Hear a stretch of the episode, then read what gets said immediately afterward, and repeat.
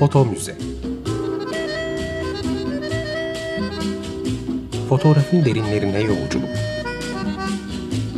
Hazırlayan ve sunan Gülderen Bölük.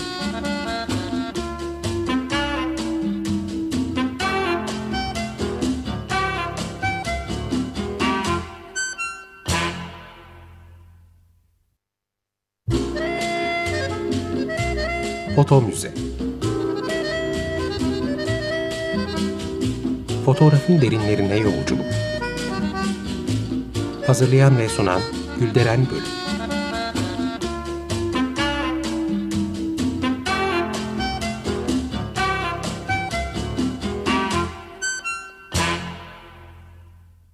Merhaba değerli dinleyiciler, bir Foto Müze programında yine birlikteyiz.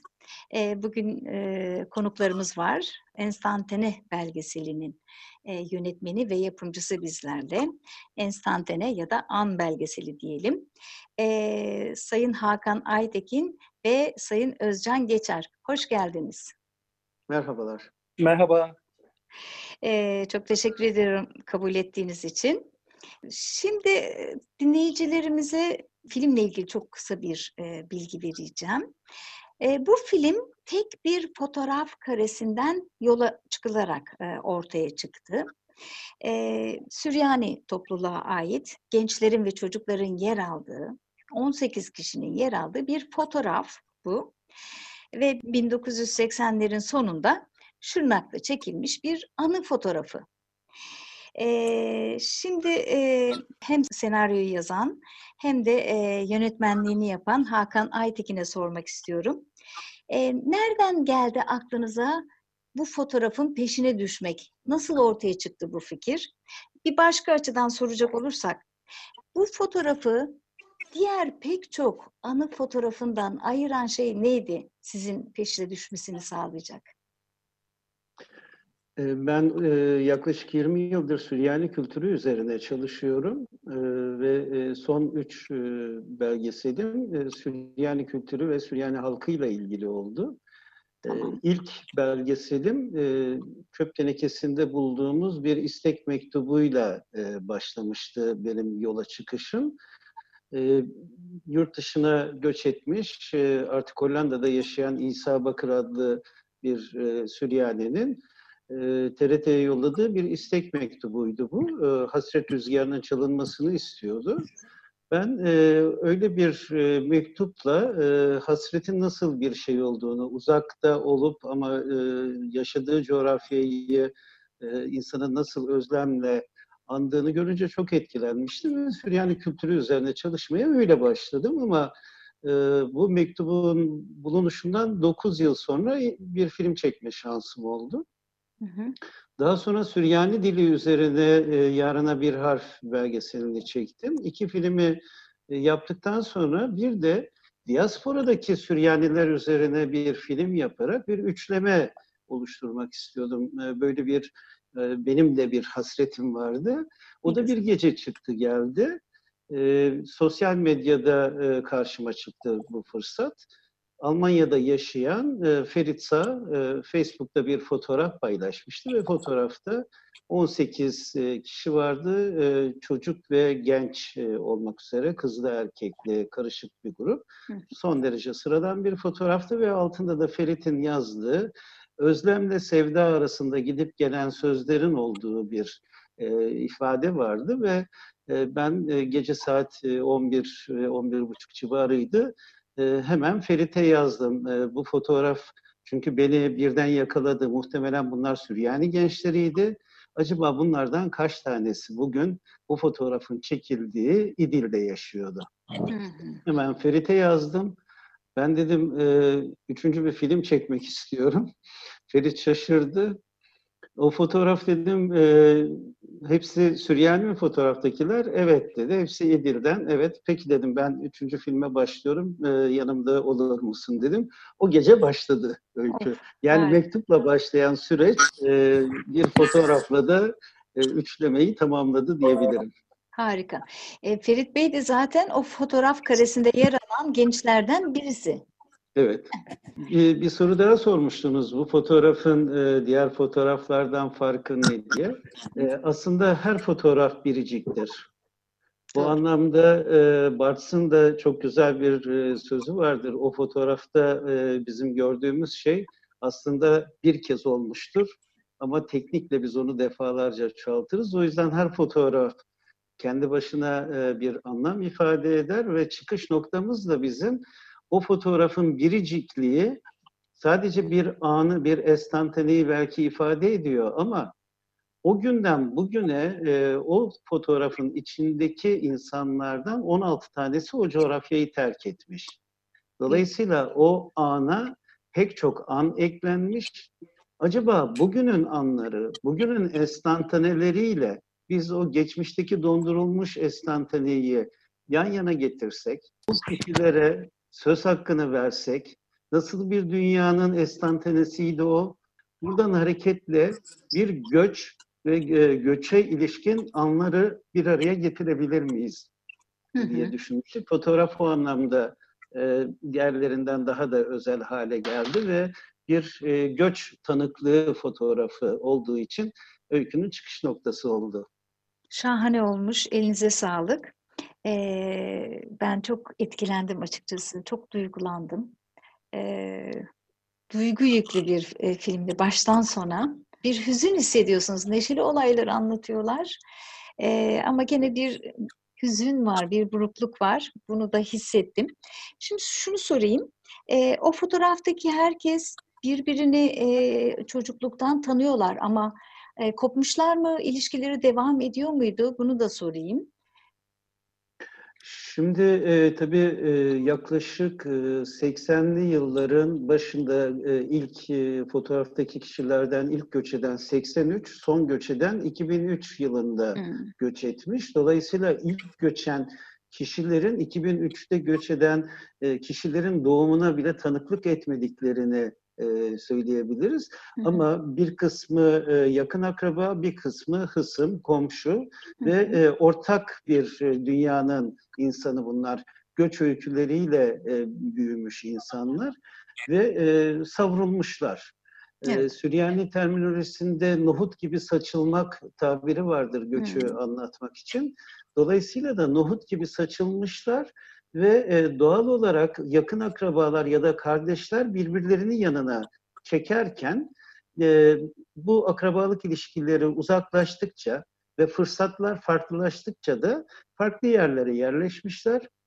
Ve Batı'nın modern zaman yönetimi ve o modern dünyanın gerekleri nedeniyle süreç içinde hem doğdukları coğrafyadan kopmuşlar hem de gittikleri coğrafyada birbirinden kopmuşlar. Bu insanları bir araya getirmek, bu insanlarla konuşmak ayrı bir beceriydi. Orada da Özcan bu işi Ferit'le beraber çok güzel kotardı. O bütün dağınıklık öyküsü herhalde Özcan'dan daha kolay dinlenebilir. İsterseniz Özcan'dan dinleyelim öykünün o kısmını. Evet, değerli dinleyiciler, Özcan Geçer'i hatırlayacaksınız. Gene bir programa konuk olmuştu. Stereoskop koleksiyonu ile ilgili yine bir araya geldik. Özcan Bey yapımcılığı Hakan Aytekin'le paylaşıyor. Evet, soralım Özcan Bey'e. Neydi en büyük zorluk sizin yaşadığınız? Öncelikle bizi programımıza davet ettiğiniz için çok teşekkür ederiz gerçekten. Daha önceden dediğiniz gibi çok güzel sıcak bir program yaptık beraber. Projeyle ilgili olarak şöyle söyleyebiliriz. Gerçekten ilk etapta bu 18 kişinin nerede olduğuna dair bir hani bilgimiz olmasa da bir öngörümüz vardı tabii ki. Bütün bu coğrafyadan göç edenlerin hikayesindeki gibi bir Avrupa'ya göç noktasında bir koku vardı ama bu kokunun yoğunluğu neydi? Hani bunu anlamak istediğimiz zaman şunu gördük ki bu fotoğrafta ki karakterlerden sadece bir tanesi fotoğrafın çekildiği yerde o ata toprağında idi. Diğer karakter evlilik nedeniyle Nusaybin'e göç ediyor ve geri kalan 16 tanesi de Almanya ve İsviçre'de ikamet ediyorlar. Almanya-İsviçre ama Almanya-İsviçre'de de tabii ki ilk etapta herkes kendi yakınının, tanıdığının olduğu bölgeye gidiyor, yerleşiyor. Bu çok insani bir şey. Ama onun ertesinde de bir türevsel bir durum, geçim derdinde olma üzerinde. Evet. Nerede iş imkanı varsa oraya dağılma üzerinden. Bu sefer bakıyorsunuz ki bu isimler farklı farklı şehirlere dağılmışlar. Yani şunu görüyoruz.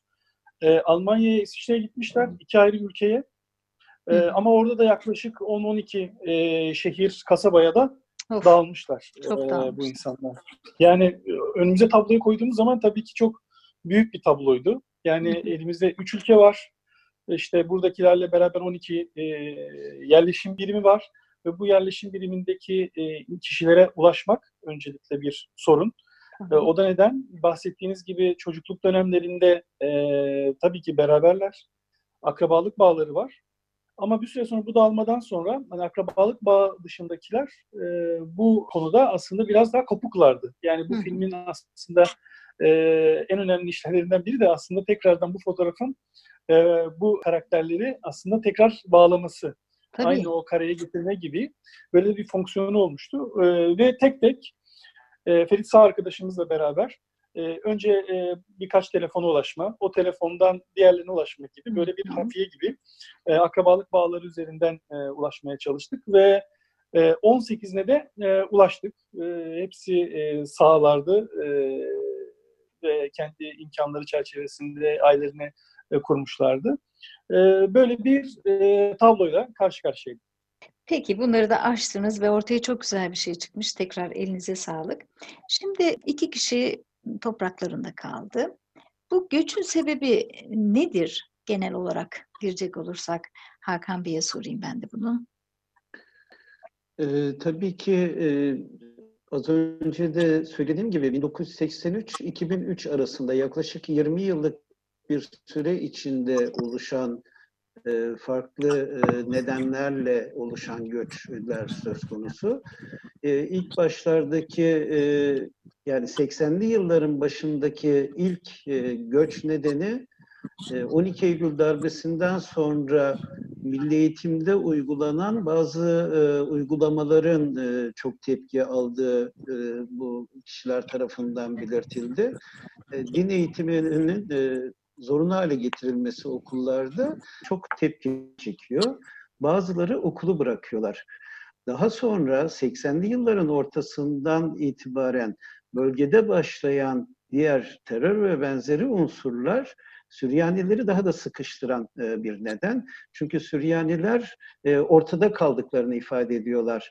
Ne devlet güçleriyle bir aradalar, ne PKK ile bir aradalar. Dolayısıyla onlar zaten öteki.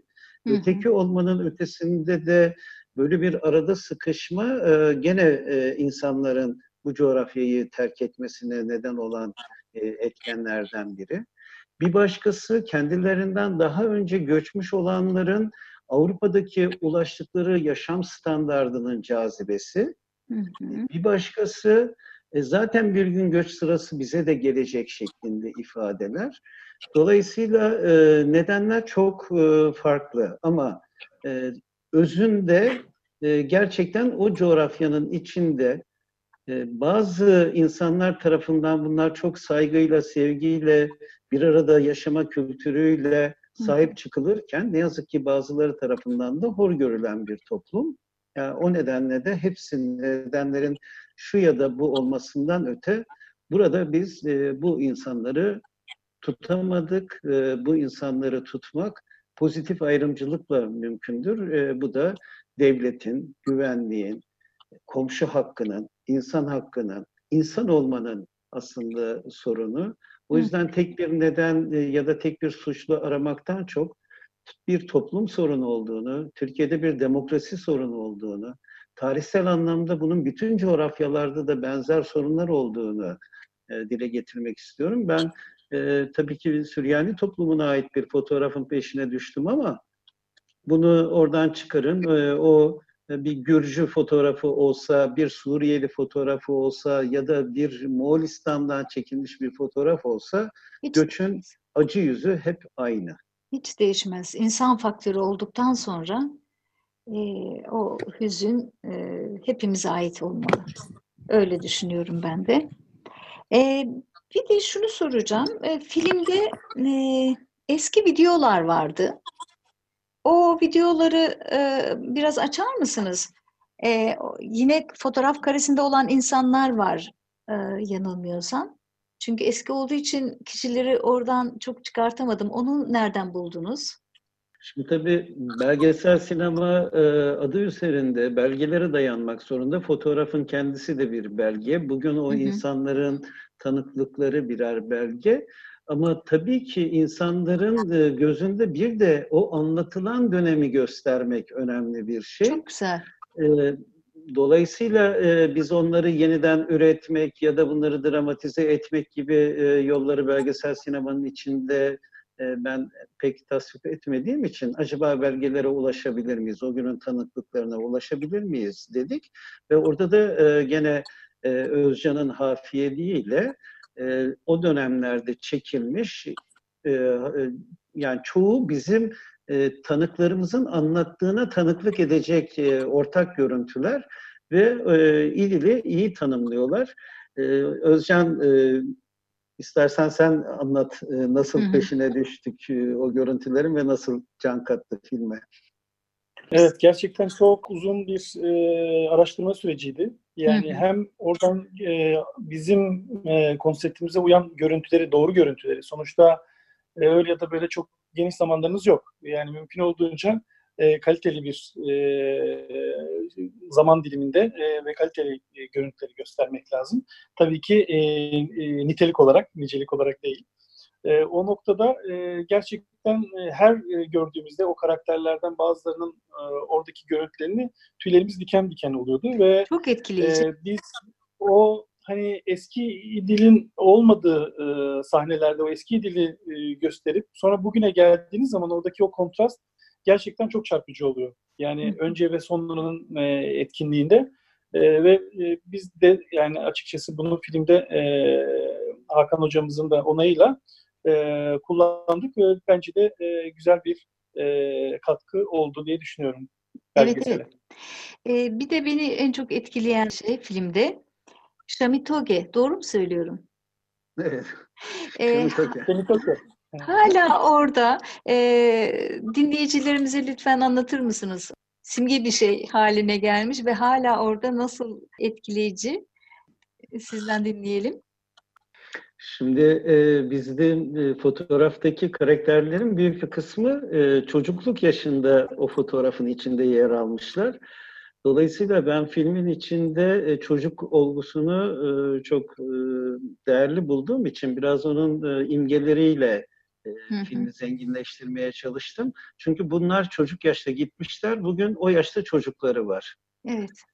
Dolayısıyla bir kuşak kendisinden sonraya acaba çocukluğun nesini bırakabilir? Çünkü çocukluk aslında geleceğe bırakılan miraslardır, canlı miraslardır. Acaba coğrafya değiştiğinde o mirastan ne kadarı şimdiki çocuklara aktarılıyor? Burada iki unsur önemli. Bir tanesi kullandığınız ana dil, bir tanesi de oynadığınız oyunlar. Dolayısıyla ikisi de sancılı alanlar, çünkü bu çocuklar başka yerde doğdular, başka kültürün içinde doğdular ve o kültürün parçası da olmak zorundalar. Ama ebeveynler buradan o dili ve o oyunları götürdüler oraya. O yüzden oyun sorgulamasını çok yaptığımızda herkesin özellikle öne çıkardığı şey Şimitoke. Şimitoke Arapçada kaymak fiilinden üretilen bir kaymayla ilgili bir yer. Kayılan bir kaya. Ufacık da bir kaya. Kısacık, ama İdil'de, Süryanilerin veya İdillilerin tabiriyle Hazak'ta, Süryani olsun, Kürt olsun, Türk olsun, Nihalmi olsun, herkesin gidip kaydığı bir kaya o. Ve herkes çocukluk dendiğinde mutlaka o kayaya bir yollama yapıyor. Ve kimi adını unutmuş ama oradaki kaymayı unutmamış. İdil'e gitseniz ilk ne yaparsınız sorusunu sorduğumuzda da Şimitoke'ye küvele çıkarız, Şimitoke'den kayarız. Çocuklarımız, onları da kaydırırız şeklindeydi ve dolayısıyla biz yaklaşık bir yıl boyunca hem yurt dışında hem yurt içinde bu 18 kişiyi takip etmeye çalıştık. Bu süre içinde Türkiye'ye gelen şeyler de oldu. O fotoğraf karesinde yer alanlardan çocuklarıyla gelenler oldu. Kaydılar. O çocuklarıyla gelenleri de biz o Şimitoki'den kayarken belgelemeye çalıştık. Dolayısıyla hiç değilse o birkaç çocuk babalarının bir oyun kültürünün bir nebze de olsa devamı için bir umut oluşturdular. Yani film o yüzden Şimitoke ile de herhalde epeyce anılacaktır diye düşünüyoruz. Bence de. Hatta bir de buna çok takılmıştım. Hala orada duruyor mu? Filmin sonunda gördük ki duruyor. Çok sevindim. Bir de acaba herkes tekrar orada birleşip bir kare daha çeker mi diye ümitlendim ama o mümkün olamadı tabii. Çok çok zor. Şimdi orada iki şey söz konusu. Bir tanesi hayatların artık fragmanlara bölünmüş, herkesin o batının zaman ve hız paradoksunun içinde sürdürdüğü bağımsız ama başka değişkenlere bağımlı hayatlar. O yüzden bu insanları bir araya getirmeniz zaten imkansız. Çok zor. Bizim filmimizin özellikle fotoğrafın işlevi açısından da bir başka iddiası var. En azından biz öyle düşünüyoruz. Bu fotoğraf toplu fotoğraf. Yani insanların toplu yaşamalarının tanıklığı olan bir fotoğraf. Bu yanıyla daha kıymetli geliyor bize. Hı. Ve nitekim oraya gidip Şimitoki'den kayanlar ya da bir vesileyle tekrar İdil'e gezmeye gidenler artık sadece selfie çekebiliyorlar. Artık toplu fotoğrafı yaşayacak ne o topluluk var ne de zaten bireysel alışkanlıklarımız olarak buna sahibiz. Topluluktan birey olmaya doğru da gidişin öyküsü diye özetleyebiliriz. Haklısınız. Süremizin de sonuna geliyoruz. Şimdi Özcan Bey'den de isterseniz bunları dinleyelim. Türkiye'de Uluslararası Göç Filmleri Festivali'nde izlendi. Londra'da Uluslararası Sinema Festivali'nde, New Jersey Sınır Tanımayan Belgeseller Festivali'nde. Başka ne hedefler var? Benim atladığım nereler oldu? Adalarda gösterildi. Evet, yani gerçekten film festivallerinde de özellikle tabii amacımız bu mesajımızı bütün dünyaya yayabilmek, yayabildiğimiz kadarıyla sadece çünkü yani ulusal bir noktada değil, evrensel bir mesaj kaygısıyla zaten bir film oluşturuldu. Amacımız da buydu. Son güncel olarak ekleyebileceğim bu festivallere Ankara Uluslararası Film Festivali'nde bu Eylül ayının ortasında gösterimdeydik. Şimdi yeni haberimiz, bu da daha henüz paylaşmadık kendi takipçilerimizle ama Uluslararası Antakya Film Festivali'nde de gösterimde olacak Ekim ayında. Bizim için anlamlı olacak. O coğrafyada da bir şekilde kendine yer bulacak ve biliyorsunuz pandemi dönemlerinde hepimiz için çok zorlu bir süreç geçti. Ama biz elden geldiğince tüm imkanlarımızla seyircimize ilgilere ulaşmaya çalıştık. Hatta Ağustos ayında ve Eylül aylarında Kınalıada, Burgaz, Büyükada ve Heybeliada gibi hem sağlıksal nedenlerle pandemi noktasında daha nispeten göreceli temiz bir bölge olması hem de bir kozmopolit farklı kültürlerin de bir arada yaşadığı bölgeler olarak ve yaz dönemi itibariyle açık hava mekanları olarak burada bir stratejik olarak karar kılmıştı bu bölgede ve burada seri gösterimlerimiz oldu ve gerçekten de sağ olsunlar seyircilerimizin çok güzel bir ilgisine mazhar olduk. En son Heybeliada'da tam pandemi yasağından başlamasından bir gün önce Heybeliada'da Ruhban Okulu'nda yaklaşık 250'yi aşkın seyircimizle o işte saat 3'e 4'e kadar şimşeklerin geleceği, rüzgarların pandemi yasağının olduğu bir yerde sağ olsunlar bizi yalnız bırakmadılar ve biz de çok mutlu ettiler, gururlandık açıkçası ve yarınlarda güzel şeyler yapmak adına da bize yeni enerjiler verdi açıkçası. Son olarak Hakan Aytekin'e sormak istiyorum. 3.'yü tamamladınız, sonrası? Ya aslında bir tren düşünün, ona bir vagon ekliyorsunuz. Tamam, son vagonu koydum diyorsunuz ama yol üstünde yeni bir şey çıkıyor. Bir vagon daha ekleniyor size. Ne güzel. Bu anlamda yaşadığım sürece yapabildiğim en güzel işlerden biri, kendimi mutlu hissettiğim en güzel işlerden biri ya da belgesel film çekmek. Projelerim var. Harika. Ama bu koşulları aşabilirsek, insan her zaman geriye dönüp baktığında üretilmişin kaldığını görüyor. Hani söz uçar yazı kalır derler. Bizde de hani söz uçar film kalır. İnşallah yeni projelerle, yeni konularla yeni izleyiciyle buluşabiliriz. Heyecanla bekliyor olacağız biz de. Katıldığınız için çok teşekkür ediyorum. Filmimizin senaryosunu yazan, yönetmenliğini yapan Sayın Hakan Aytekin'e var olun. Ve yapımcımız Özcan Geçer'e de çok çok teşekkür ediyorum katıldığınız için. Biz teşekkür ederiz. Tüm ekibimiz adına. Biz teşekkür ederiz. Sağ olun da böyle bir programda da bizi konuk ettiğiniz için gerçekten memnunuz. En azından sizin de çok ciddi bir kitleniz var. Koleksiyonerler dünyasında fotoğrafla ilgili olarak. Artık bunu gören koleksiyonerler de kendi koleksiyonlarında bir fotoğraf, bir hikaye noktasında belki ayrı bir gözle bakacaklardır. Harika bir temas. Tekrar teşekkürlerimle. Değerli dinleyiciler, hepinize sağlıklı günler diliyorum. Foto Müze. Fotoğrafın derinlerine yolculuk. Hazırlayan ve sunan Gülderen Bölük. 15 günde bir salı günleri 15.30'da Açık Radyo'da.